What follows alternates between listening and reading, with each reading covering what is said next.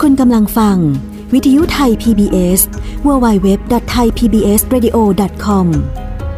จากนี้ไปรับฟังรายการ มองอดีต สวัสดีครับ คุณผู้ฟังครับต้อนรับคุณผู้ฟังเข้าสู่รายการมองอดีตครับ วันนี้ผมใหญ่ชวัฒน์พยัคฆพันธ์ครับคุณผู้ฟังครับ ก็ทำหน้าที่นะฮะในรายการนี้นะครับ ผ่านสถานีวิทยุไทย PBS www.thaipbsradio.com แล้วก็แอปพลิเคชันไทย PBS Radio นะครับ คุณผู้ฟังครับสำหรับเรื่องราวอดีตนะฮะต้องเรียนเชิญอาจารย์ท่านนี้มาพูดคุยทั้งสนุกแล้วก็ได้สาระด้วยนะฮะคุณผู้ฟังครับ ผู้ช่วยศาสตราจารย์ดรดินาบุญธรรมอาจารย์จากภาควิชาประวัติศาสตร์ และหน่วยวิชาอารยธรรมไทย คณะอักษรศาสตร์จุฬาลงกรณ์มหาวิทยาลัย อาจารย์อยู่กับผมแล้วนะครับ สวัสดีครับอาจารย์ครับ ครับ สวัสดีครับคุณใหญ่ครับ และสวัสดีท่านผู้ฟังทุกท่านด้วยครับ อ่าสร้างความกังวลกับผมเล็กน้อย เออ นะวันนี้ ยังไง ยาก แต่เป็นเรื่องที่ ครับ ที่ผมเองก็เรียนมาตั้งแต่ประถมไหม เออก็อาจจะอย่างนั้น สปช เออก็อาจจะอย่างนั้น นี่สมัยนี้ยังมีหรือเปล่าอาจารย์สปช สปช สรน สม กพอ สมัยคุณใหญ่อะมีสมัยสมัยอาจารย์ไม่มี อ๋อเหร สมัยอาจารย์เนี่ยเป็นเป็นเออมีเหมือนกัน เริ่มทดลองใช้ แต่ปรากฏว่าใช้ไปได้ไม่กี่ปี ก็ ยกเลิกละฮะ ก็ยกเลิกนะสปชเดี๋ยวท่านผู้ฟังบางท่านอาจจะงงสะวิชาสร้างเสริม เสริมป ประระ ส ส บบ กา การร ณ์ ณ์ ชี ชี วิ วิ ต ต นะจริง ๆ แล้วมันเป็นวิชาที่เขาเขารวมวิชาสังคมศึกษา เข้ากับวิชาอะไรก็ไม่รู้อีกหลายวิชา ใช่ ตอนสมัย ประวัติศาสตร์ จำได้ เอ่ยสั ถู ง ก คม ต้อง อะไรอย่างเงี้ ส ย มัยอยู่อยู่ประชั้นประถม ครับ เขาก็มีประกาศออกมาให้ใช้ ให้ทีแรกเขาใช้ชื่อชื่อโบราณกว่านี้อีกคุณใหญ่ อาจารย์ นะ จำได้ไหมฮะ ชื่อบุวิชาบูรณาการ ป๊าด ซึ่งขอโทษเราเราเป็นเด็กเราก็ไม่รู้หรอกว่ามันแปลว่าอะไรตอนนั้นน่ะ อ่า นะ ฮะ แต่พอโตมาจนกระทั่งอะไรนะเอ่อแก่ถึงขนาดนี้แล้ว เนี่ย นะเออพอมันฟังชื่อวิชานี้นึกในใจ ถามตัวเองทันทีเลย ใครมันเป็นคนคิด เนี่ย ชื่อวิชาเนี่ย แต่มันออกมาได้พักเดียวใหญ่ มันก็หายไปนะส่วนสร้างเสริมประสบการณ์ชีวิตตอนนั้นออกมาได้ครั้งแรก นี่นี่ที่พูดอยู่นี่ต้องระบุเวลาด้วย เพราะเราเป็นรายการมองอดีต ใช่ เราไม่ระบุเวลาไม่ได้ช่วงประมาณปี 2520 ถึง 2521 22อ่ะ อืมอืม มันเป็นชื่อชื่อวิชาพวกเนี้ยเพิ่งจะเริ่มออกมาใช้ในโรงเรียนประถม ครับ นะโรงเรียนมัธยมด้วย ครับ แต่แล้วในท้ายที่สุดนะครับ ก็ทางกระทรวงก็บอกว่ามันทำให้เกิดความสับสนวุ่นวาย ครับ ก็ใช้อย่างเดิมนั่นแหละ สังคมศึกษา นะครับ แล้วหลังจากนั้นจำได้เลยว่าตั้งแต่ตั้งแต่ประมาณ 2521-22 เนี่ย อาจารย์ก็ไม่เคยได้ยินชื่อวิชานี้อีกเลย มาของผมสมัย สปช สองพัน เนี่ ห้าร้อยสามสิบกว่า เออ พอขึ้นป เอามาใช้อีก ใช้อีก อู้ตายแล้ว ของผมอ่ะเรียนสปช เออครับ สรนกพอ เออเอออ อะไรอย่างเงี้ยแล้วไปใช้วิชาสังคมจริง ๆ คืออมัธยม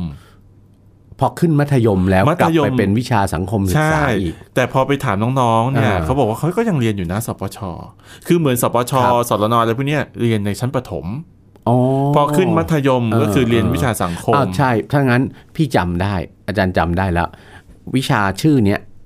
เอามาใช้ตอนเรียนประถม อืม แต่พอใช้ไปได้สักปีเดียว เขาก็เปลี่ยนกลับมาเป็นสังคมศึกษาอีก อืม แต่ตอนเนี้ยแสดงว่าระดับประถมเขาให้ใช้ชื่อวิชานี้ อ่าฮะ ใช่ไหมครับ คุณผู้ฟังฮะการที่เราย้อนอดีตไปขนาดนี้เนี่ย อ่าน นะฮะผมจะสะท้อนว่าจริง ๆ แล้วเรื่องนี้เราเรียนกันตั้งแต่เด็ก ตั้งแต่เด็ก โดยเฉพาะเรื่องของจตุสดม ใช่ นะฮะเวียงวัง อ่า คลังหน้า แต่พวกเราเรียนก็โอเคแหละเข้าใจแหละว่าไอ้จตุสดมมันก็คือถ้าเปรียบเทียบกับปัจจุบันก็คือกระทรวง คือกระทรวงใช่คือกระทรวง คือ ที่ที่แน่นอนรับผิดชอบ อืม การบริหารจัดการ ใช่ บ้าน ใช่ เมืองใช่ไหมในด้านต่างๆ ใช่ ถ้าเป็น ไห เมื่อ ครับ ก่อนก็จะมีอ่าระดับพระมหากษัตริย์ ถู เสร็ ก จ ต้อ แล้ ง ว พระ ก็ มหา จะ กษัตริย์เป็นเป็นประธาน ใช่ บริหารราชการแผ่นดินเอง อ่าฮะ ใช่ไหมครับ ครับผม เออ แล้วก็ลงมาก็จะเป็นเหล่าเหล่าอ่ ข้าราชการ ข้าราชการ เออข้าราชการ อะไเหล่นี้ ชั้นผู้ใหญ่ผู้น้อยใช่ไหม อ่าฮะ ตามกรมกองต่างๆ นั่นแหละ แต่ว่าวันนี้สิ่งหนึ่งอาจารย์มาเล่าก่อนเข้ารายการอาจารย์บอกว่า มีแฟนคลับหรือคน เออ คนฟัง ของ เนี่ย ผู้ฟังของเราเนี่ยนะครับ เขาตาม ท่านท่านตั้งท่านติดตามแล้วก็ท่านก็ถามมา นะ อ่าฮะ ซึ่งเอาโอเค อาจารย์มองเห็นแบบเออเป็นประเด็นที่น่าสนใจ ครับ อย่างนั้นหยิบมาตอบหยิบมาคุยกันในรายการนี้สักนิดหนึ่ง อ่าฮะ นะครับเอออย่างที่คุณใหญ่บอกกันแหละเราท่านทั้งหลายรู้จักคำว่าการการบริหารราชการหรือโครงสร้างการบริหารราชการแบบจตุสดม ครับ กันมาตั้งแต่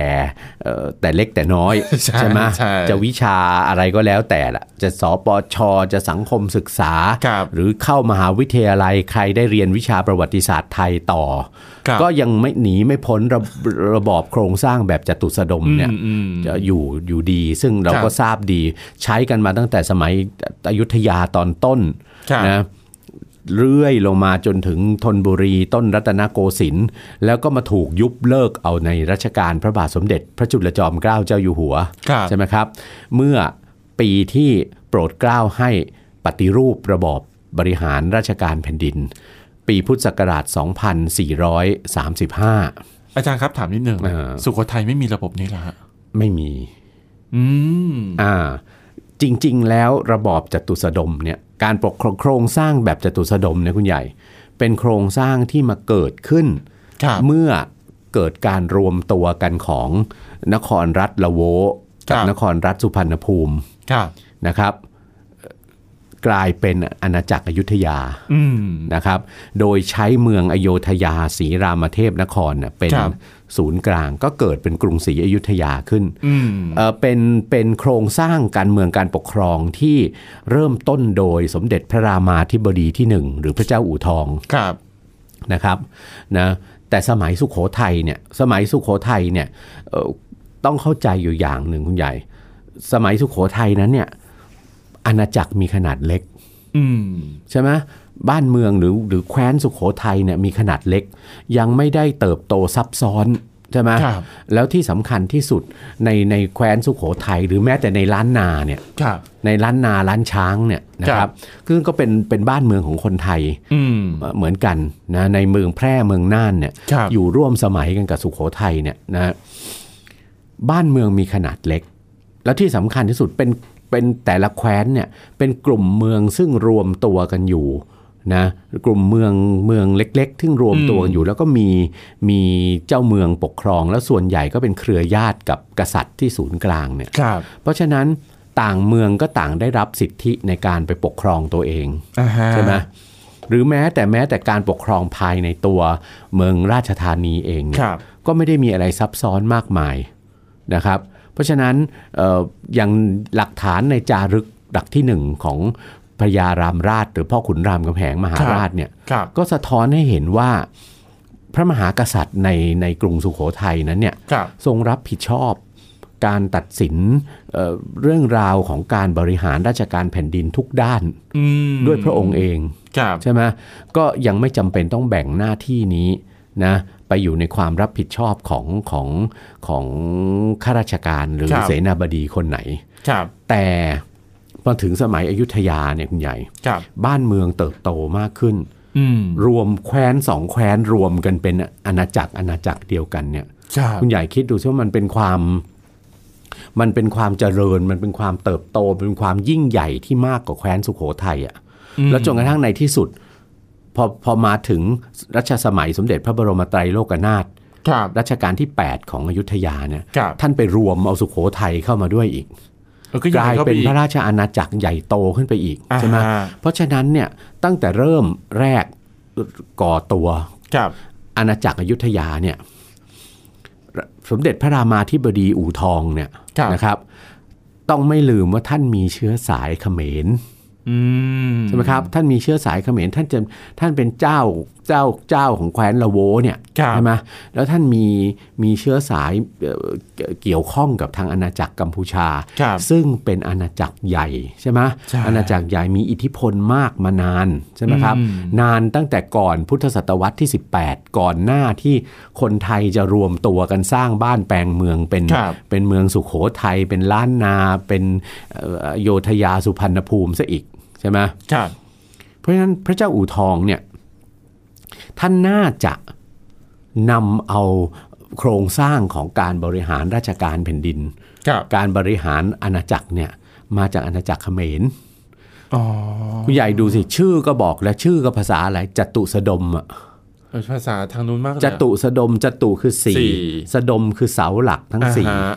สดเป็นภาษาเขมร อืม นะครับเสาหลักทั้งสี่ของ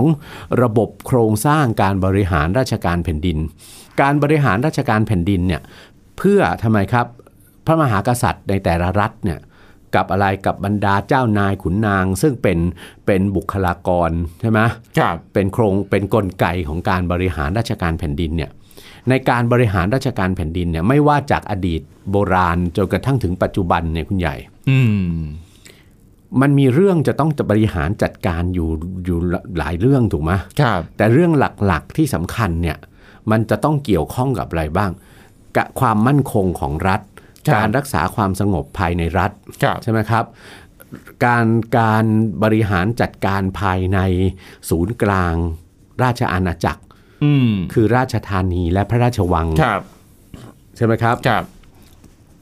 การเงินการทอง อ่าใช่ ใช่ไหม ใช่ แล้วก็การบำรุงพืชผลทางการเกษตร การ ครับ เพาะปลูก ครับ ใช่ไหม ครับ เพื่อเลี้ยงปากเลี้ยงท้อง อืม ราษฎร อืม ประประเด็นเหล่าเนี้ยมันก็เลยในอาณาจักรกัมพูชานะกษัตริย์กัมพูชาสมัยนั้นท่านก็เลยต้องจับมาวางโครงสร้างเป็นสี่เสาหลัก ครับ ใช่ไหมครับนะสตุสดมเนี่ยสมเด็จพระเจ้าอู่ทองท่านก็น่าจะเอาแบบมาเนี่ย อืม เพราะว่ามีหลักฐานในสมัยตั้งแต่สมัยพระเจ้าอู่ทองเนี่ยว่าท่านทรงรับเอาแบบธรรมเนียมของเขมรเนี่ย ครับ ในหลาย ๆ เรื่องใช่ไหม ครับ เข้ามาใช้ในราชสำนักอยุธยานะเช่นอะไรบ้าง การกำหนดพระราชสถานะพระมหากษัตริย์เป็นเทวราชา ครับ ใช่ไหมการใช้ราชาศัพท์ อ่า ใช่ไหมครับ ใช่ใช่ หรือการสร้างอะไรนะ พระมหาปราสาทราชมนเทียนอะไรต่างๆเนี่ยวางธรรมเนียมวังอะไรต่างๆเนี่ย ครับ เหมือนกับสิ่งที่เกิดขึ้นในกรุงกัมพูชาสมัยโบราณ อืม ใช่ไหม เอ่อเช่นเดียวกันระบอบบริหารจัดการบ้านเมืองใช่ไหมเอ่อในสมัยพระเจ้าอู่ทอง ท่านก็น่าจะรับโครงสร้างอันนี้เข้ามา ครับ แล้วก็เรียกมันเป็นว่าจตุสดม ครับ ที่จตุสดมอย่างที่เราทราบดีตั้งแต่เราเรียนกันมาตั้งแต่สมัยเด็กๆเนี่ยนะครับจตุสดมมีมีเสนาบดีสี่คน ที่เรียกเรียกในภาษาไทยแท้ๆเลย ครับ ใช่ไหมสมัยนั้นคือเวียง เวียงวังคลังนาฮะ ใช่ไหม ครับ เวียงก็คือขุนเวียงใช่ไหมครับ อืม ขุนเวียงเวียงคือเมือง ครับ ใช่ไหมครับขุนเวียงก็คือผู้ที่ดูแลความสงบเรียบร้อยใช่ไหม ครับ เอ่อควบคุมการดูแลความสงบเรียบร้อยของเมือง โดยเฉพาะเมืองราชธานี ถ้าเทียบถ้าเทียบกับกระทรวงปัจจุบัน ก็คือกระทรวงมหาดไทย อ่ามหาดไทย ความสงบภายในความสงบเรียบร้อยภายในมหาดไทยซึ่งควบคุมอะไรบ้างสมัยก่อนดูตำรวจด้วยถูกไหม ใช่ กระทรวงมหาดไทยเนี่ยใช่ไหม ข้าราชกา ข้าราช ร การเอ่อข้าราชการดูดูบริหารจัดการท้องที่ อ่า อะไรต่างๆ ใช่ไหมครับ ครับ นะวัง ครับ ก็วังก็คือที่ประทับของของพระมหากษัตริย์ใช่ไหมครับ อืม ซึ่งไม่ได้มีแต่เรื่องการอำนวยความสะดวกถวายให้กับพระมหากษัตริย์อย่างเดียว ครับ กระทรวงวังกรมวังในสมัยก่อนเนี่ยต้องรับผิดชอบเรื่องอะไรอีก เรื่องอะไร การพิพากษาคดี อ๋อเหรอฮะ ถูกต้องการจัดการเรื่องการพิพากษาคดีก็ เป็น เป็นหน้าที่ของวัง ยุติธรรม ถูกต้อง ครับ เพราะพระมหากษัตริย์คือผู้พิพากษาสูงสุด ครับ ถูกไหม ครับ ในในสมัยสมบูรณาญาสิทธิราชเนี่ย ครับ ใช่ไหมครับคลังคลังก็เรื่องเกี่ยวกับการจัดหารายได้ใช่ไหม อื เข้ามาเป็นความมั่งคั่งของของราชอาณาจักร ครับ ใช่ไหมนาก็คือการเพาะปลูกที่ เกษตร เรียกนาก็เพราะว่าพืชสำคัญที่สุดที่มันต้องกินเข้าไปทุกวันเนี่ย ครับ คือข้าว ข้าว ใช่ไหมครับ อ่าฮะ ต้องทำนาข้าว ครับ นะข้าวเป็นอาหารหลัก ครับ แต่ไม่ได้ไม่ได้กรมนาก็ไม่ได้ดูแลแค่การปลูกข้าว ดูเรื่องเกษตรกรทั่วไปดูเรื่อง กา การรเกษ เพาะ ตร ปลูก อ่าฮะ พืชอาหารทุกชนิด ครับ นะครับ นั่นก็ก็ก็คือหน้าที่นะ สามสี่สี่ สี่หน้าที่ คลังเองอะวิธีที่จะนำเอาความมั่งคั่ง เอาเงินเอาทอง เอาโภคทรัพย์เข้ามาสู่ราชอาณาจักรก็ต้องเรื่องมีเรื่องของการติดต่อค้าขาย ก็ต้องรับผิดชอบเรื่องการติดต่อค้าขาย การติดต่อกับต่างประเทศต่างแดนด้วย ค้าขายสัมเภาจีนอย่างนี้ อ่ะถูกต้อง อืม ค้าขายกับจีนกับอินเดียกับฝรั่งใช่ไหม อ่าฮะ อันนี้ก็เป็นสี่เสา ครับ ใช่ไหมในแรกในระยะแรกของสมัยอยุธยา จากรัชกาลสมเด็จพระรามาธิบดีอู่ทองนะครับ ครับ ต่อมาจนกระทั่งถึงรัชกาลแผ่นดินที่ 8 คือสมเด็จพระบรมไตรโลกนาถเนี่ย อืม นะสี่เสานี่ก็น่าจะยังน่าจะยังเพียงพออยู่สำหรับราชอาณาจักรที่ยังไม่ได้เติบโตขึ้นนะมากนัก จนกระทั่งถึงแผ่นดินสมเด็จพระบรมไตรโลกนาถเนี่ย ครับ สมเด็จพระบรมไตรโลกนาถเนี่ยเราก็ทราบกันดีอยู่ว่า ท่านเป็นพระเจ้าแผ่นดินที่ท่านมีเชื้อสายสุโขทัย ครับ ใช่ไหมครับ ครับ ทางทางทางพระชนนีหรือทางแม่ท่านเนี่ยเป็นเป็นเจ้าเป็นเจ้าหญิงของสุโขทัย ครับ ใช่ไหมครับอาณาจักรอยุธยาในลุ่มแม่น้ำเจ้าพระยาตอนล่างเนี่ยจริง ๆ แล้วเนี่ยคุณใหญ่ตั้งแต่แผ่นดินพระเจ้าอู่ทองมาเนี่ย อ่าฮะ จริงๆอะมันก็เห็นความตั้งใจอยู่แล้วแหละว่าอาณาจักรอยุธยาเนี่ยมีเป้าประสงค์อย่างหนึ่งที่จะรวมรวมบ้านเมืองของคนไทยอะ ครับ ในดินแดนประเทศไทยปัจจุบันน่ะทั้งตอนตอนใต้ตอนเหนือเนี่ย อืม เข้าด้วยกัน ครับ นะมาสำเร็จเอาในรัชกาลสมเด็จพระบรมไตรโลกนาถเนี่ย อ่าฮะ เพราะท่านมีเชื้อสายทั้งฝ่ายฝ่ายอยุธยาใช่ไหม ครับ ฝ่ายฝ่ายสุพรรณภูมิอ่ะใช่ไหม ครับ ซึ่งเป็นราชวงศ์หนึ่งของอยุธยาที่ได้อิทธิพลในตอนนั้นใช่ไหม อืม แล้วท่านก็มีแม่เป็นเจ้าหญิงของสุโขทัยด้วย ครับ เพราะฉะนั้นท่านก็ประสบความสำเร็จในการรวมราชอาณาจักรเข้ามา อ่าฮะ นะแล้วเวลานั้นอยุธยาประสบความสำเร็จในการรวมบ้านเมืองในภาคใต้อะ อ่าครับ โดยเฉพาะเมืองนครศรีธรรมราชอะ ครับ เข้ามาเป็นส่วนหนึ่งของราชอาณาจักรแล้ว อืม เพราะฉะนั้นคุณใหญ่ก็ต้องดูว่าสมัยพระบรมไตรโลกนาถเป็นต้นไปเนี่ยอาณาจักรอยุธยามันต้องมีหัวเมือง ครับ หัวเมืองที่เขาเรียกว่าหัวเมืองฝ่ายเหนือกับหัวเมืองฝ่ายใต้แล้ว ครับ บ้านเมืองใหญ่เติบโตขึ้นไปอีกใช่ไหมสมเด็จพระบรมไตรโลกนาถท่านก็เลยต้องปฏิรูประแบบโครงสร้างจตุสดมของพระเจ้าอู่ทองเนี่ยอีก อ่าฮะ ครั้งหนึ่ง อ่าฮะ ใช่ไหมปฏิรูปยังไงอาณาจักรใหญ่ขึ้น ท่านต้องเพิ่มตำแหน่งเสนาบดีสำคัญขึ้นมาอีกสองตำแหน่ง อะไรฮะ ใช่ไหมครับ ซึ่งท่านใช้คำว่า อัครมหาเสนาบดี อืม คือเหนือจากเสนาบดีจตุสดมสี่ท่านขึ้นไปอีก อัครมหาเสนาบดีสองตำแหน่งนี้นะครับ ท่านเรียกว่าตำแหน่งสมุหะพระกลาโหม กับสมุหะนายก อ่ากลาโหมกลาโหมนี่พอพอรู้ แต่ แต่ อีกเหมือนกันอาจารย์เชื่อว่าคุณใหญ่รู้ยังไงด้วย ซึ่งซึ่งซึ่งไม่ทราบนะ ว่าจะเป็นเป็นอะไรที่ตรงกับความหมายที่แท้จริงหรือเปล่า อ่ะ นะ ต้องให้อาจารย์ตั้งใจ บางบางท่านที่เรารู้รู้ๆกัน เราก็ชอบบอกว่า สมุหาพระกราโหมรับผิดชอบทหาร อ่า สมุหานายกรับผิดชอบพลเรือน อ่าฮะ ซึ่งถ้าสองตำแหน่งนี้มีอยู่ในปัจจุบัน ครับ ก็อาจจะเป็นแบบนั้น อืม เผอิญสองตำแหน่งนี้ไม่มีแล้วเปลี่ยนไปสู่ตำแหน่งอื่นไปแล้วใช่ไหม ครับครับ แต่ในสมัยนั้นนี่ไม่ใช่คำตอบที่ถูกต้อง ครับ นะครับ นี่ไม่ใช่คำตอบที่ถูกต้องว่า สมุหะพระกลาโหมคือ คือหัวหน้าราชการฝ่ายทหาร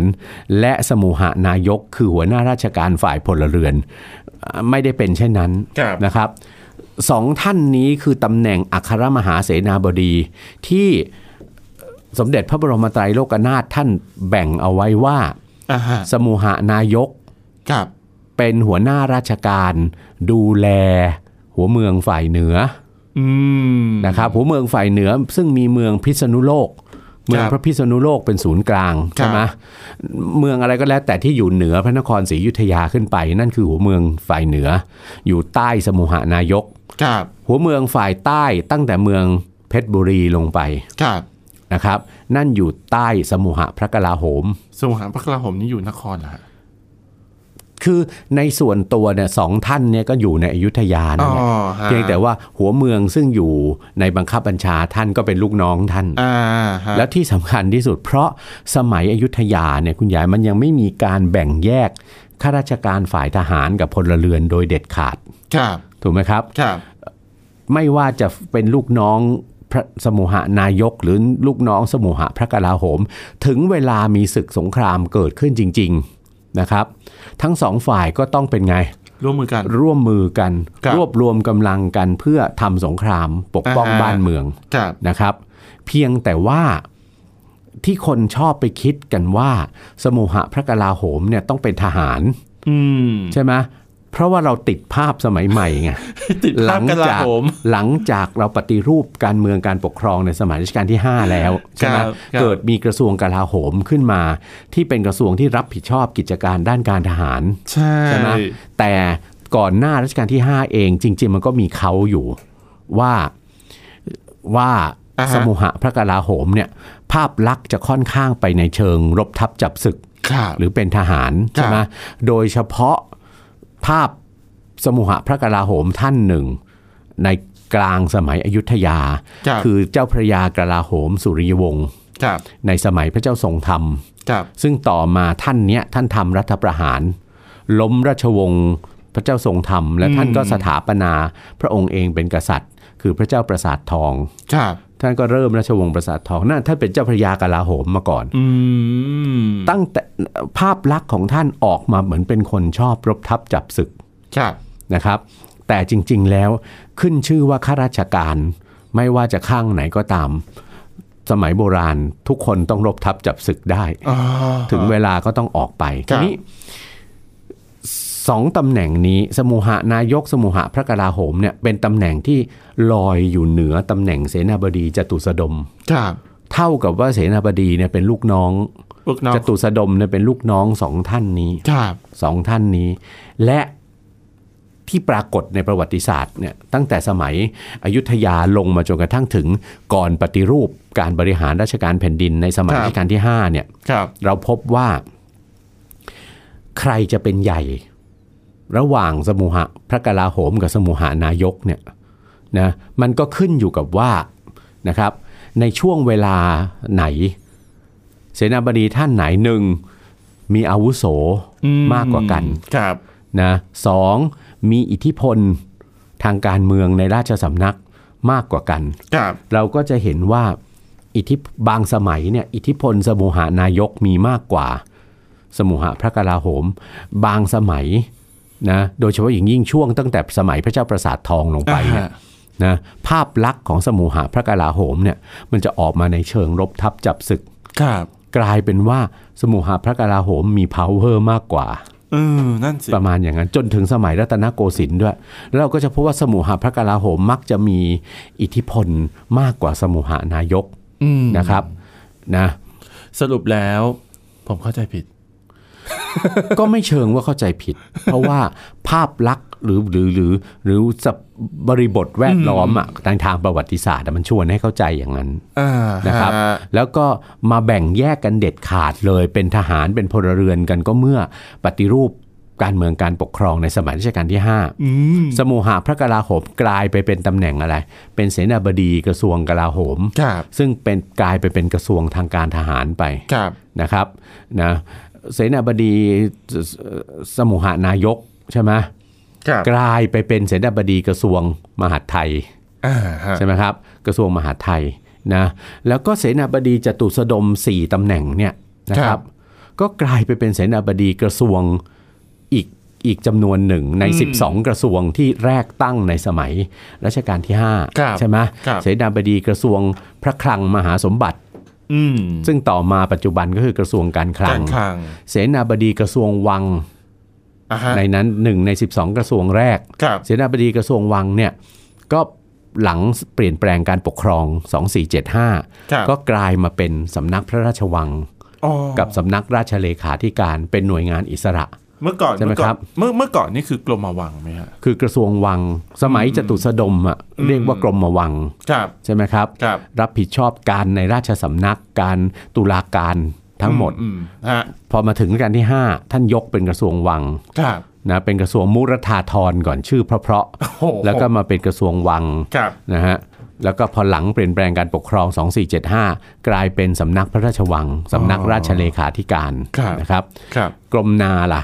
เป็นกระทรวงเกษตราธิการ แล้วก็กลายเป็นเกษตรและสหกรณ์ อ๋อ ใช่ไหม ฮะ ในปัจจุบัน ครับ นั้นเนี่ยก็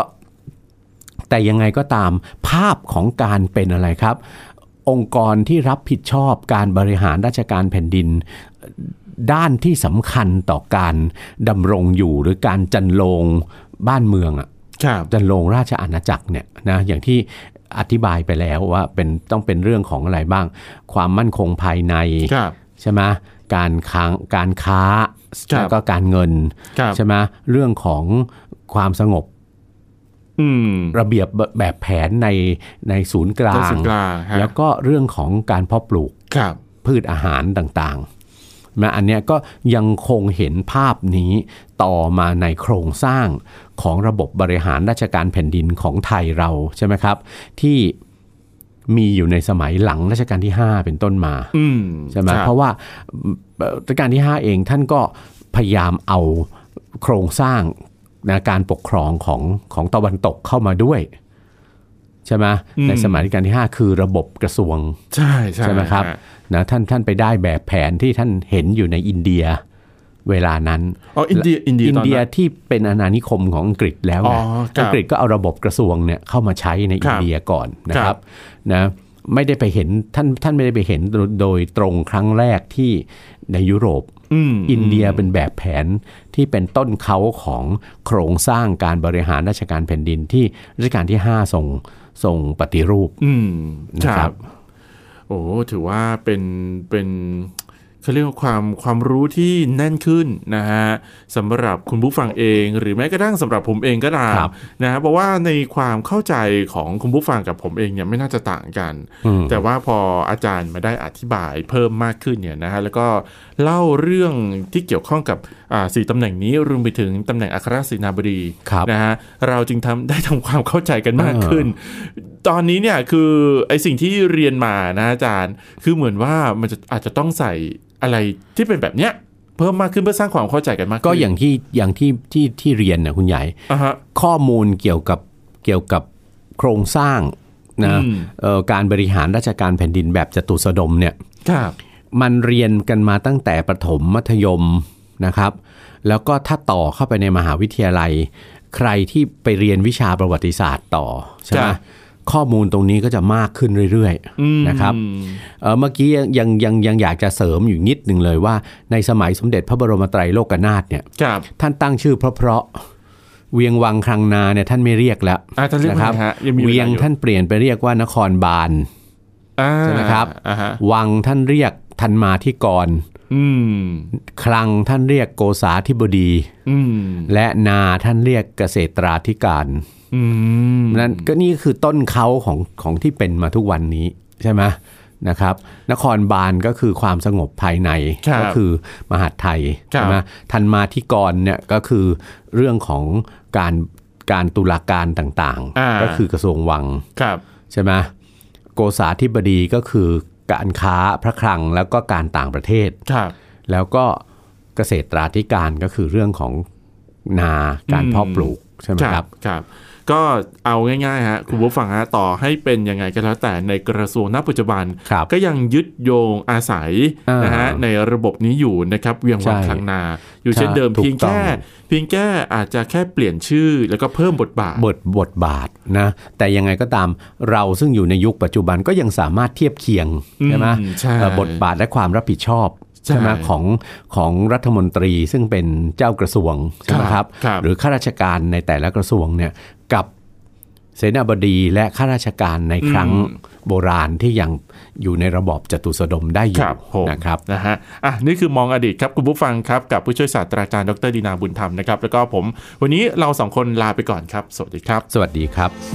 ติดตามรับฟังรายการย้อนหลังได้ที่ เว็บไซต์และแอปพลิเคชันไทย PBS Radio ไทย PBS Radio